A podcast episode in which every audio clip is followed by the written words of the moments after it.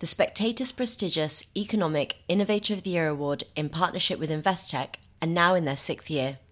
Wherever you're based in the UK, we can't wait to hear about the success of your business and the impact you're making on the economy and society in 2023. Applications are now open and will close June 16th. To learn more and apply, please visit spectator.co.uk forward slash innovator.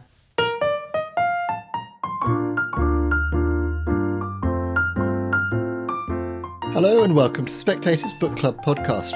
I'm Sam Leith, the literary editor of the Spectator, and this week I'm joined by Peter Turchin, whose new book, End Times Elites, Counter Elites, and the Path of Political Disintegration, does something very startling indeed. It proposes, if you like, a scientific theory of history, which, ever since the last person to do that, Karl Marx, has been somewhat out of fashion.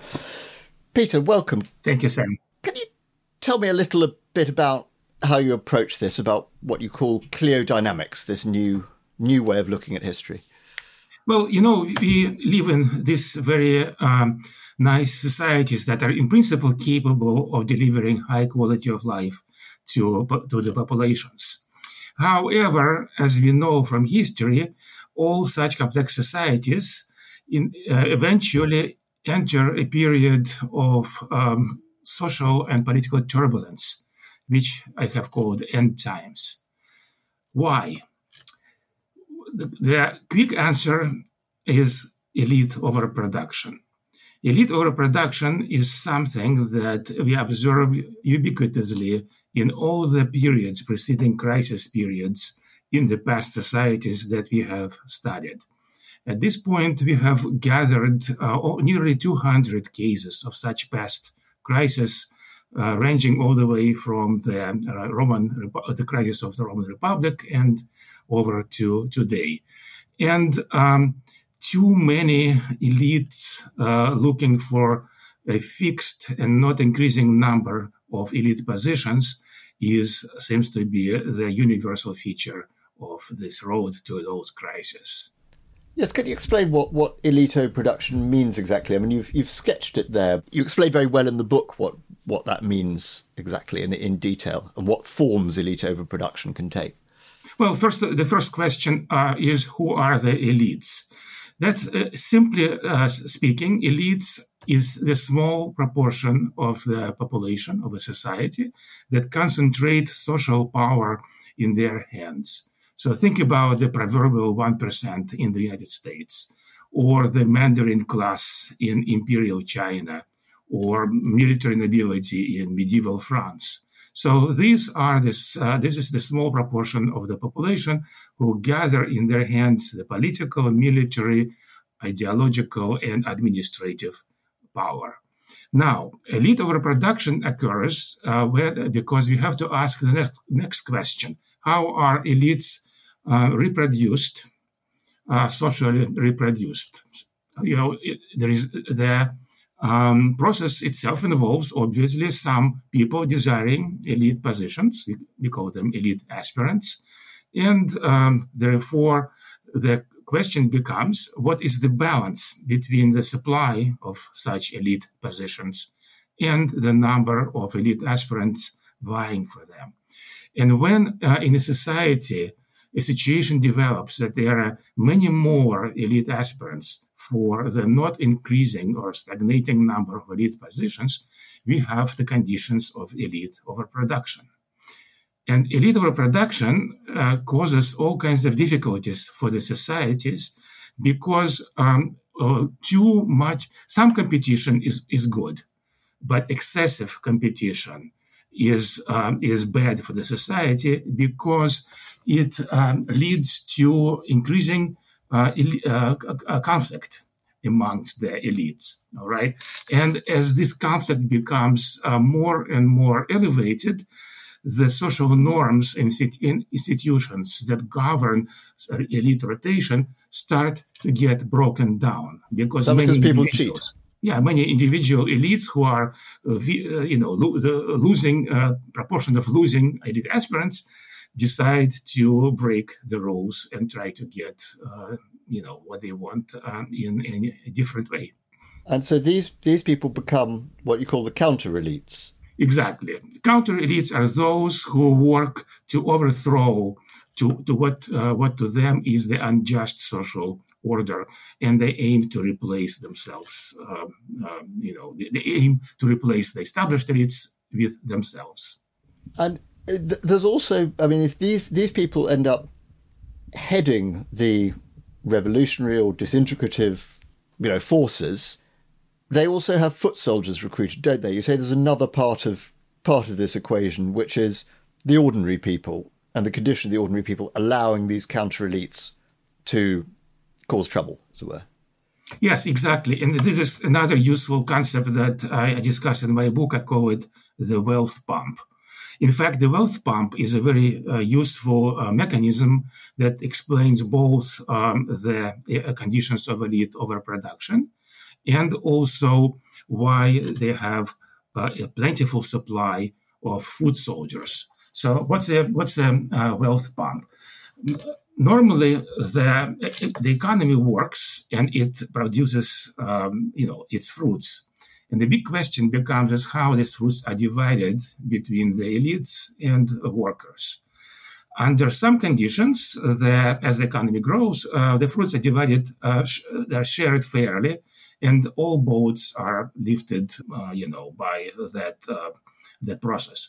However, after some process, after um, societies become experience long-term conditions of internal peace and order, what uh, often happens is that the elites try to reconfigure the mm, economy in ways that would profit them rather than common people.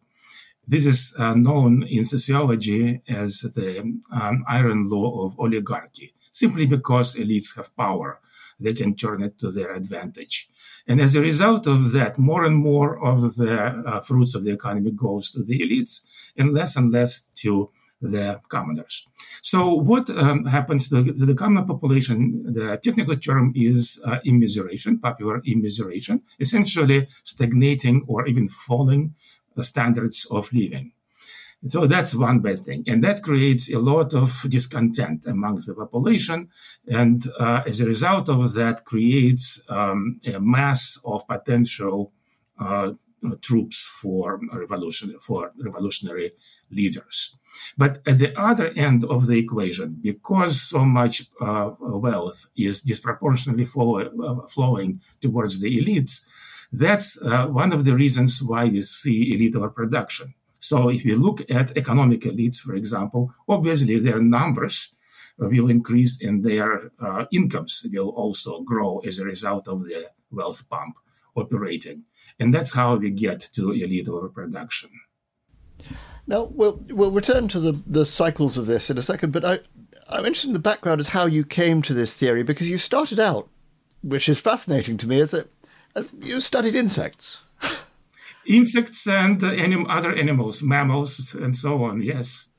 And how did, how did that lead you to this? It seems an unlikely transition to make, but there seems to be a logic to it, no? There is an, there, there is uh, an inner logic, yes. So I was trained as a theoretical biologist and actually, actually, I'm a complexity scientist.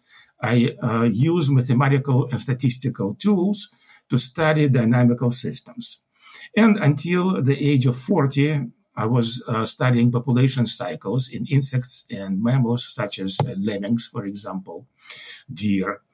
Well, what happened was that at that point, I felt that we sort of um, solved the really major um, questions and I was looking around to do something interesting with my life. I had t- I just got tenure, and uh, you know when you get academic tenure, you're supposed to try new things. And so this is uh, what uh, what happened. I decided to apply the uh, methodology to human societies. And this sort of methodology, which is, I mean, I, I expect very strongly resisted by traditional historians. How did it come to coalesce? Because you you tell the story of how I mean, there's other people who were working on similar fields. You describe, for instance, Jack Goldstone, who's obviously quite a pioneering figure in this. You know, how did a critical mass of scientists who started to think your way come together and generate this this field of inquiry?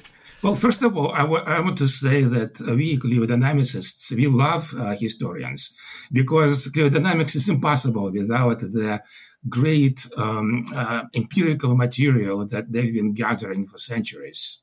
So, of course, uh, some historians criticize us, but that's fine. I mean, critique is also healthy in science.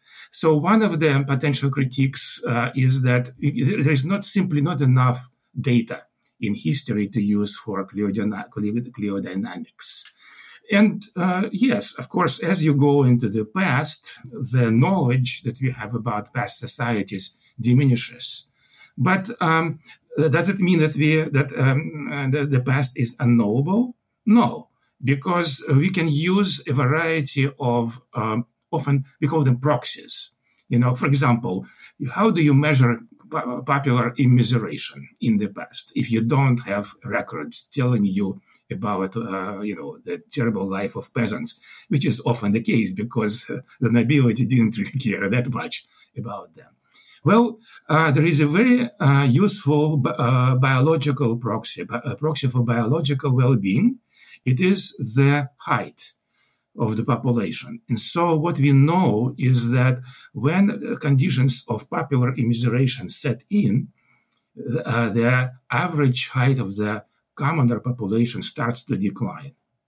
And uh, we can measure that because in, in the uh, museums, in the European museums, there are about 2 million skeletons covering the last uh, two, three uh, years.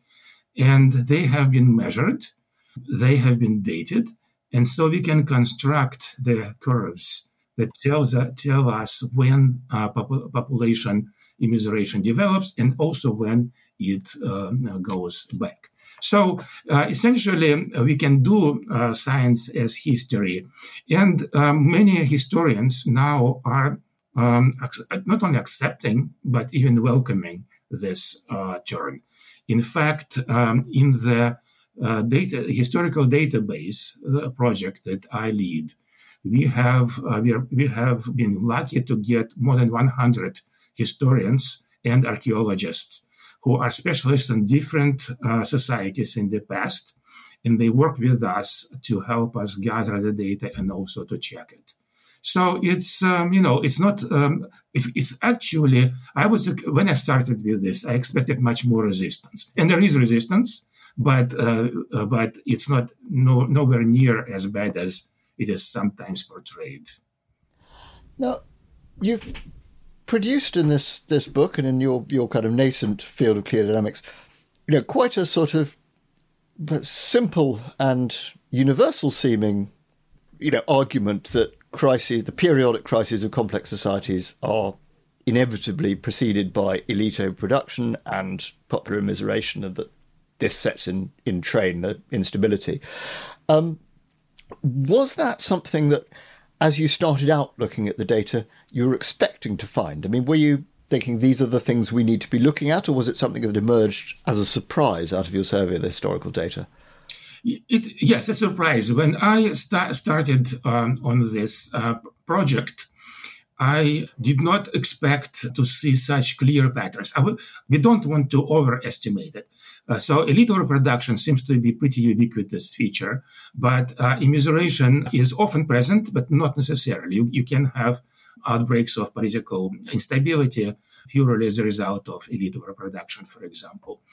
But uh, back to your question, I started with a whole, bunch of naive ideas, which I have gotten from reading uh, historical romance, which is uh, something, romances, which is something that I, as a kid, I was, uh, you know, I loved reading them. That's probably one of the reasons why I decided uh, to go into history. But then, as I started systematically reading the literature, mostly the uh, the economic, historical, uh, um, uh, economic history, historical sociology, anthropology, and so on and so forth, I uh, discovered a huge, large suite of different theories that were explaining things. And so Jack Goldstone uh, theory was one of them. Uh, and being a scientist, um, having many theories is great on one hand, but on the other hand, to make progress in science, you have to start eliminating some theories in favor of others. And that's what, uh, that's essentially the work that uh, I and my colleagues are doing. We try to come, we try to come uh, to be theory neutral in, in, in, the beginning of the investigation. Then we look to gather data that would allow us to test theories against each other and then uh, allow the data, uh, this process to speak. Of course, uh, theory also needs to make sense. So that means that, in fact, uh, I, I, missed um, uh, a very important step. In order to test theories, especially because they're about dynamical things like our societies, which are complex systems with many interacting parts, you need to translate theories into mathematical models in order to be able to properly test them. So it's really uh, starting with a set of theories that many people propose, uh, including ourselves, translating them into mathematical models, extracting predictions, seeing where predictions disagree, and gathering data to, that allow us to, to tell which uh, theory represents the um, empirical data better. Now, this this theory you've come up with, I mean, among other things, it does seem to very slightly ring of, of Marx and Hegel in that it posits A, that successful and wealthy societies contain the seeds of their own destruction, and B, that these things move in cycles, and you're able to, to be quite sort of, I wouldn't say precise because you're more fastidious than that, but you say, you know, every couple of hundred years it all goes to hell. How, how precise is that? How universal is that? And was did Hegel get it right? Let me first address a question about uh, Marx and Engels. They were, um, of course, very important thinkers, but they lived um, uh, in the 19th century and they simply did not have the amount of data that we have now. So uh, the theory that the theories that we look at and the theories that seem to be supported by data, they have some Marxian elements, but they have also Max Weber and Emil Durkheim and uh, you know uh, even uh, Malthus. Uh, so uh, the, there are really synthetic theories. There are right. There are good ideas that you need to combine and recombine in ways that are that are best supported by data. Now, to the question of cycles, in fact, another uh, cliodynamicist whom I would like to mention lived in the 14th century. His name was Ibn Khaldun, he was uh, a Tunisian uh, and he wrote a remarkable book. Um, so uh, Muqaddimah, and uh, where he presaged uh, some of the observations uh, that we've made. But the cycles, yes, you're quite right. Um, these are not um, strict mathematical cycles. These are not planetary motions. I mean, think about planetary motion. You can describe it with just you know a single equation, really. But human societies are much more complex than that.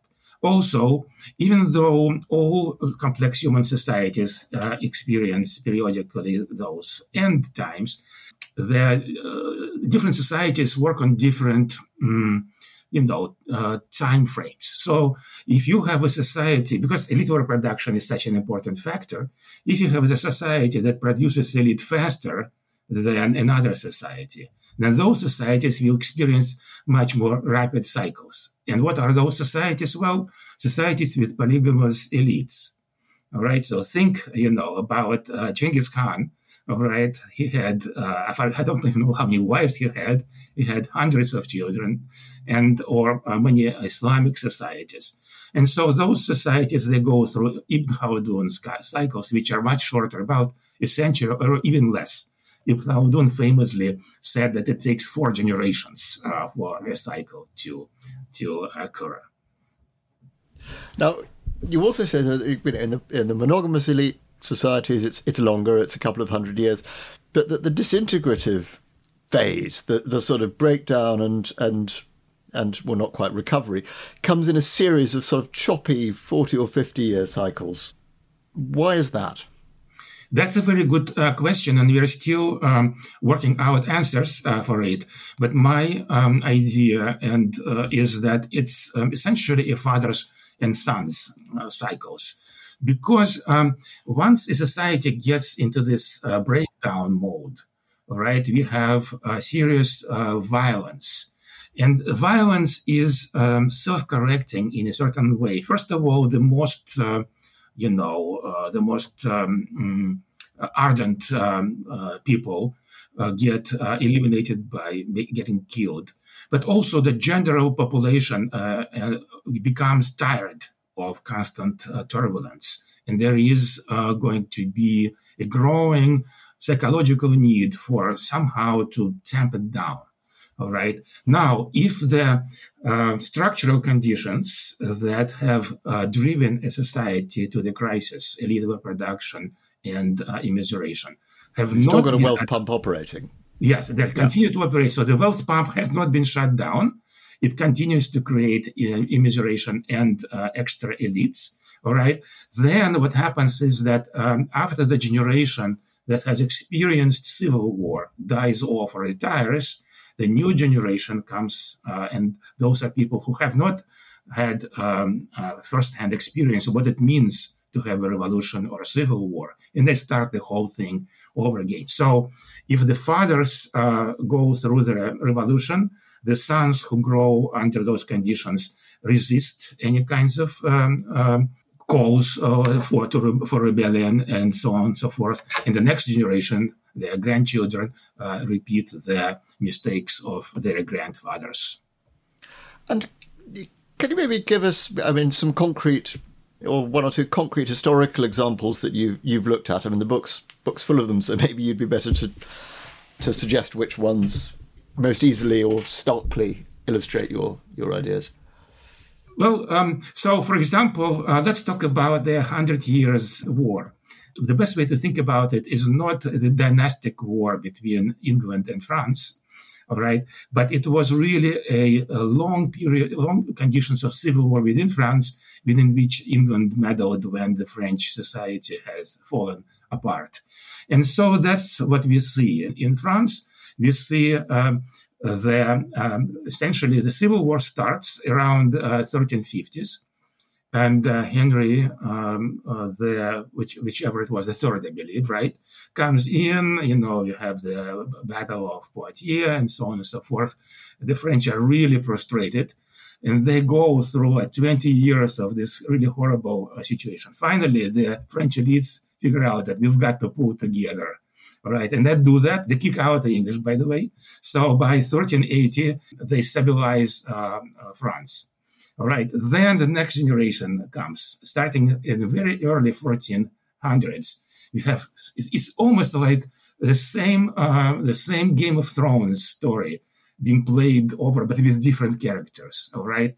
Again, there are uh, several uh, factions. They start battling it out. Another English king uh, Henry V uh, this time comes in, and we have another uh, bloody uh, battle, Agincourt, and uh, and French are prostrated for another 20 years. Finally, they, they figure it out, get get their house in order, kick the English out, and and then at that point they actually manage to rebalance the society so that then they have like hundred years of really uh, you know, great period, uh, Renaissance, uh, internally peace, externally, of course, lots of wars of um, of conquest, beautiful arts, um, and um, and all kinds of things. So that's that's there. You have these two uh, bouts of, um, of, separated by 50 years, roughly speaking, all right, of, of uh, what appears to be fathers and sons uh, cycles.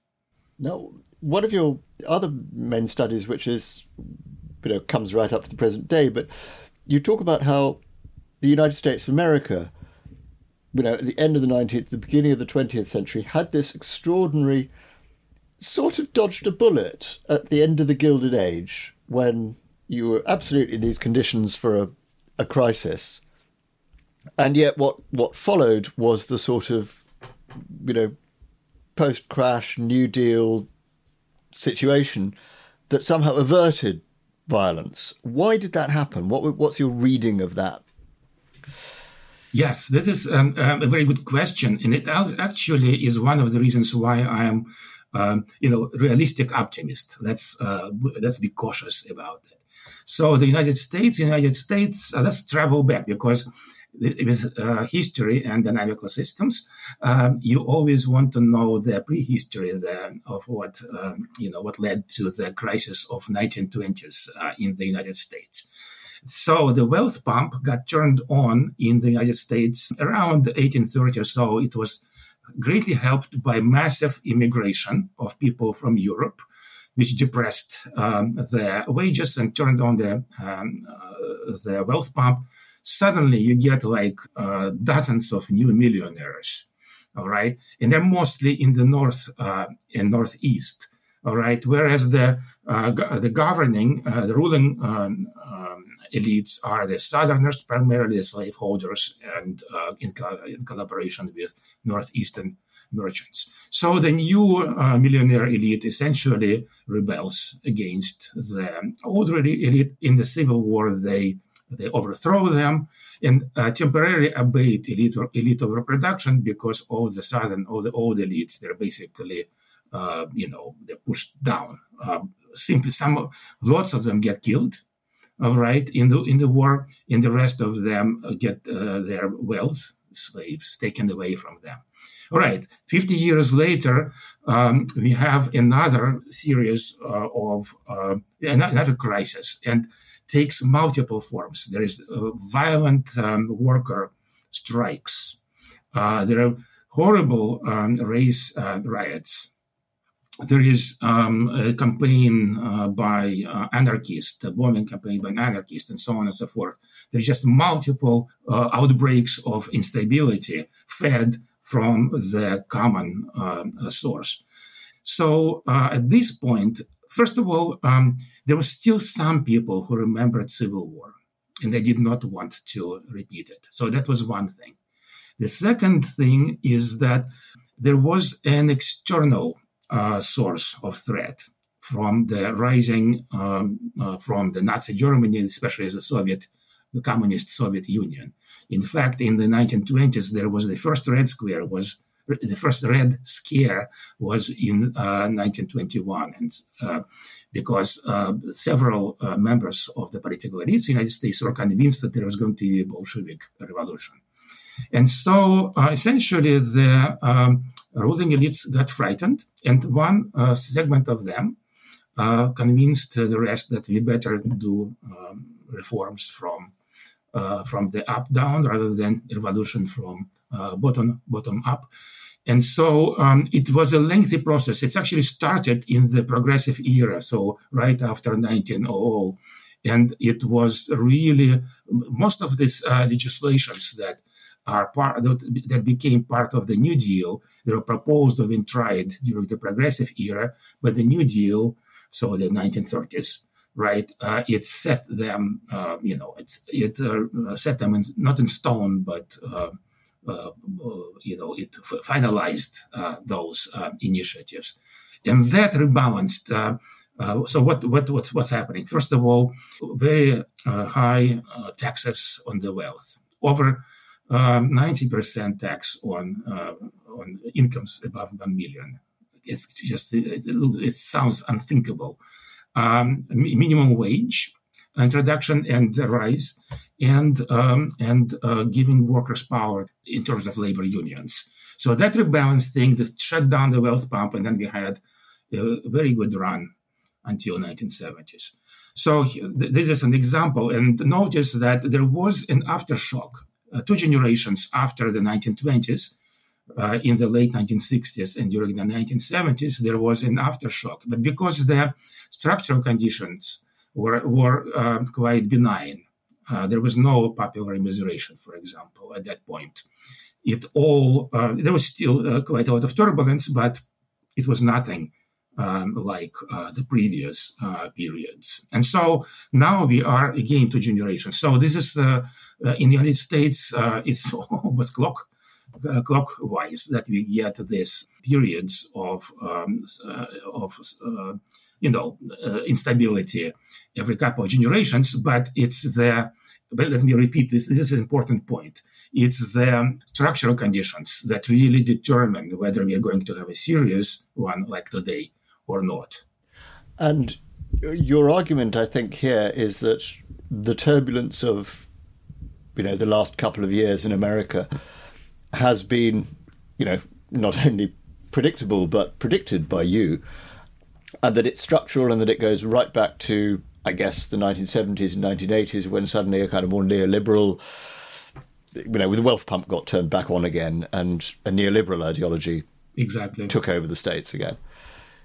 Yeah. So, um, in fact, I started when I started working on this. I didn't want to go into the present because uh, it's uh, it's um, uh, rife with uh, potential criticism and things like that. Uh, it's it's hard to study history, but as it unfolds, uh, human passions are much more involved. But um, as I was giving talks in early 2000s about past crises, people always asked me, "Okay, so where are we?" And that's when I decided to do that around 2007 or 8 I started, I gathered data. Remember that it takes quite a lot of work to do this type of thing. It took me several years to gather the appropriate data, and I was shocked. I was shocked by what I found. That's why I published this prediction in 2010 in um, scientific journal Nature, because I felt it was not a prophecy. It was a way to, uh, again, to remember that the big part of what cliodynamics does is testing theories. And what is the most rigorous way of testing theories is uh, is essentially run the model forward and and see what it says, and then wait and uh, and, and then wait and see what actually happened. So that was really the motivation behind publishing this uh, forecast. Now, if there is, as you suggest, quite a kind of not rigid, but a, a fairly robust model for when societies are at risk of breaking down, and that these cycles they may be longer or shorter, but they are semi-inevitable.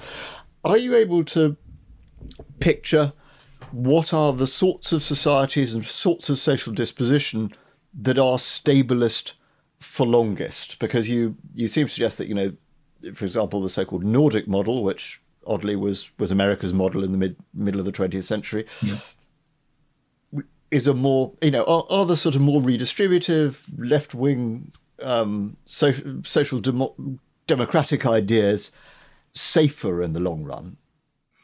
Yes, in, in, fact, I don't believe these cycles are inevitable at all. Um, the, our model is not perfect. There is still a lot more work needs to be done to understand how this um, end times come about. But it's, uh, it's, it's already is good enough, I believe, to make suggestions about how we can uh, balance. It's like riding uh, a bicycle, you know. You have to balance uh, all the time. It takes active uh, management. So uh, you want to shut down the um, elite overproduction. So thankfully, we have monogamous societies, and they have spread over the world in a big way because monogamous societies are more stable than societies that overproduce their elites very rapidly. All right. Second thing is that this is what social democrats in Nordic countries, starting with Denmark, they managed to balance it in such a way that you have at the table, you always have uh, the uh, economic elites, workers, and the state. And this tri- tripartite uh, uh, system allows to uh, allows the society to balance the um, uh, the interests of all. And they've been very uh, successful at that. But I spent actually a sabbatical in Denmark uh, a few years ago. And I see some signs that they may be abandoning it because the um, neoliberal ideology, right, the free market fundamentalism, is making inroads in Northern Europe also. So they should be they should be careful about abandoning that uh, model which worked so well for them.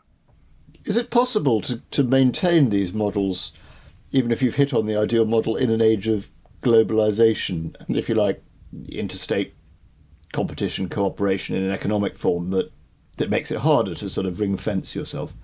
True. Um, so, for example, uh, one argument is that if uh, you increase taxes on the wealth, they will just leave, go elsewhere. Well, uh, but you know, in the United States, uh, there was uh, uh, globalization in the late 19th century, and which ended with the with the um, 1929 market collapse and things like that. And so, um, in the United States, the wealthy were taxed very at, at very high rates, but uh, not all, some of them probably left, uh, but um, most of them didn't. And in fact, the economy worked ex- exceedingly well uh, in the sub- subsequent decades. So my thinking is that this is somewhat overblown. Uh, when we talk about uh, dangers of globalization. And also, as um, societies try new things and succeed and show success, they tend to be imitated by other societies. So certainly, the United States is a big enough country where we can uh, afford uh, to start implementing some, some such uh, measures. And if we are successful, then uh, that would be imitated by other societies that don't want to get into a civil war. I was going to say something that's very interesting in the book that's maybe the, those those sort of social democratic liberals who are patting themselves on the back for, you know, well, we've got the right system. You said that immigration, which is a great shibboleth of the of the progressive left, is that immigration actually and an untrammeled immigration is a problem. Yes, it is. It's a problem in the absence of institutions that mitigate its uh, effects on depressing the wages. I mean, if you don't have uh, institutions, if you allow um, the uh, market fundamentalism to rule. So what's going to happen? I mean, it's one of the laws of economics. You, you increase supply of something, you depress its price. So you, you increase the supply of uh, workers and you um, you dec- uh, depress their wages. In fact, it's very interesting that the old left, paleo left, so to speak, they are much more they were much more familiar with this idea uh, that um, and Marx, it's, it, Marx uh, himself wrote about bringing the workers from Ireland to control uh, English uh, workers. It's um, uh, the new left has um, changed um, its ideology in a very substantial way, or even you know we don't have to go to Marx. you know, we can talk about. Um, mm, uh, present day uh, leftists uh, in the United States, uh, you probably can guess who I'm talking about. Uh, right, so yes, you, mentioned, you mentioned Bernie speaking exactly. out against immigration. Bernie has been uh, burnt for saying this. You know that it's the it's the right wing idea. yeah. Well, actually, that that does neatly return to us to America because you know it's the country that seems to be in crisis. Now, you describe it very nakedly as a plutocracy. You say this idea that by the people, for the people, of the people is just rubbish, and that the data shows that the influence of ordinary voters on policy is like zero. Exactly. How exactly is it, do you think, to survive in as peaceful a way as possible the present period of turbulence if all the power is currently concentrated in the hands of self-interested elites. Does that, or a, a section of feuding self-interested elite aspirants and counter elites and so forth, you know, how is that going to be resolved if, as you say, unless they have the sort of scare the Russian Revolution gave the tycoons of the Gilded Age, you know, if they don't have that sort of scare, how are they going to start acting against their own obvious short-term interests? Well, uh, one possibility you have to face, I hope that it's not uh, very high, is that we will eventually have some kind of a revolution uh, in the United States that would would shut the uh, wealth pump down. I hope not, because I um, I've studied so many revolutions. I know how horrible they are to live through. But uh, so my hope is that is that it will be. Um, uh, the pro-social, um, a, a pro-social segment of the elites who will understand the problem well enough and uh, uh, persuade uh, the rest of them that they would have, and there would be substantial uh, sacrifice. We don't, uh, we don't know yet what precisely what mixture of um, of reforms it will take, but probably paying higher taxes would be one of them, and paying more um, to workers uh, which will affect the profits, of course, uh, is going to be another uh, way. So there's going to be substantial self-sacrifice involved in it. I hope that it will not uh, it will be, we will be able to accomplish it as a society uh, without um, uh, without major bloodshed. And what I think, I'm, I'm a scientist, so I'm not going to start a social movement. But what we do need uh, a broad-based uh, grassroots social movement, probably to put pressure on, on the elites. That would be a, a very helpful thing. Yeah. No, I mean, a lot of people say, surely, you know, however violent and crazy, you know, and, and polarized the United States is now, surely we're not on the verge of revolution or an actual civil war. I wonder, you have an example in the book of somebody before the Russian Revolution who had exactly that same sort of situation. Is That sort of sort of situation. Is it Morozov? His name? I can't remember. Ah, uh, Morozov. Yes. Morozov. Yes. Mm-hmm. Um, can you maybe tell me his story briefly? Because I think he's such an interesting instance of the way in which we find it very hard, because of our incumbency, to to to see anything really radical happening until it does. Yeah, exactly. So Sava Morozov, um, he was one uh, of the, I think, 10 uh, uh, wealthiest people in Russia around, let's say, 1900, 1900. All right, and um, he was actually he was quite uh, progressive uh, for his own age. He was um, he owned a number of manufacturers uh, that produced clothing, and he treated his workers quite well. Um, and he also felt that the system, the Tsarist um, uh, system, was unfair, and therefore uh, he wanted uh, uh Russia to evol- evolve into a uh, better governed uh, society. And so he um, he funded. Um, Bolsheviks, who were, not called Bolsheviks, the Social Democratic Party, which eventually gave rise to the Bolsheviks. He, in fact, um, uh, he published, uh, he gave money to publish their newspaper.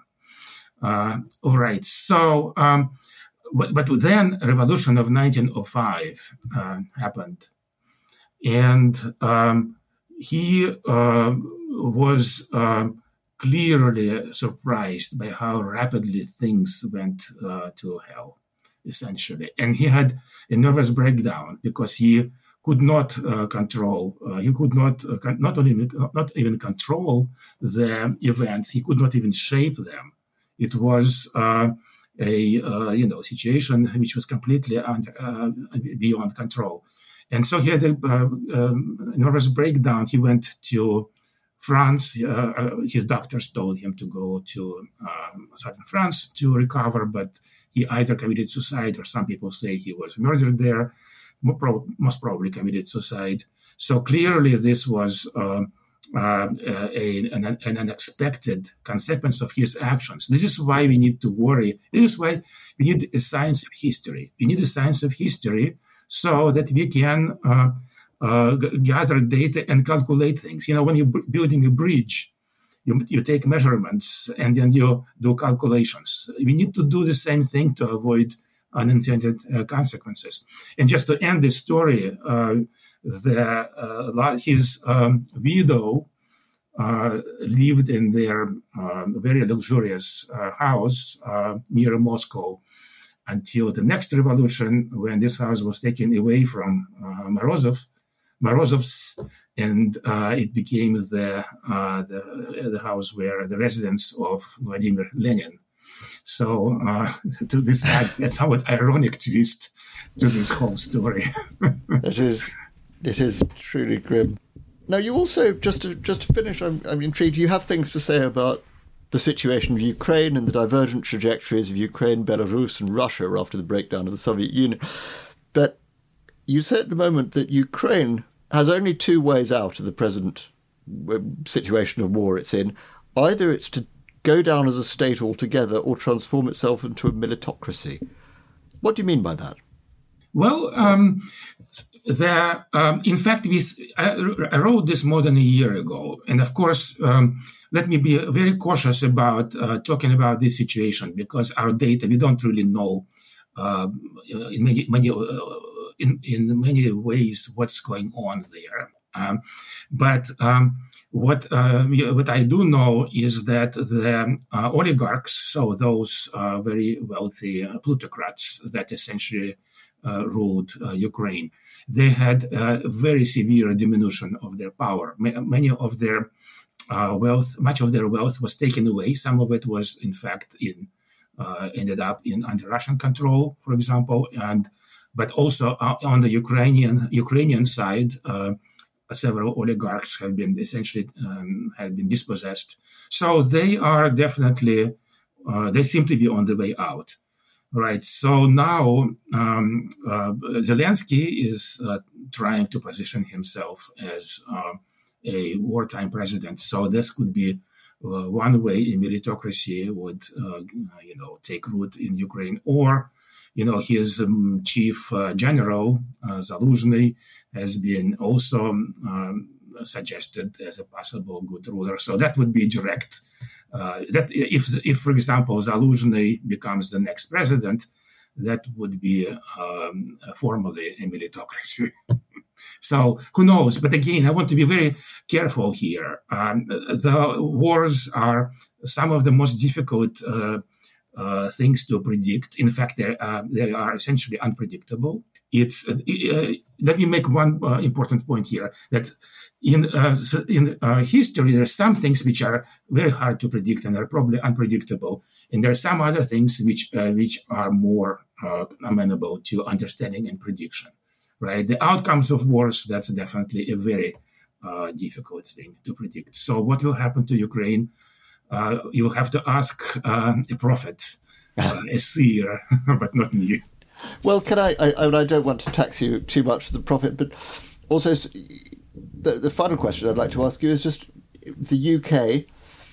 Is your sense that the way that Brexit has will have changed the dynamics of our our elites, you know, as becoming less globalized? How do you think that will affect, if you like, the length of our collapse cycle. Is Brexit a good thing for the stability of this country or, or a bad one in your reading of it?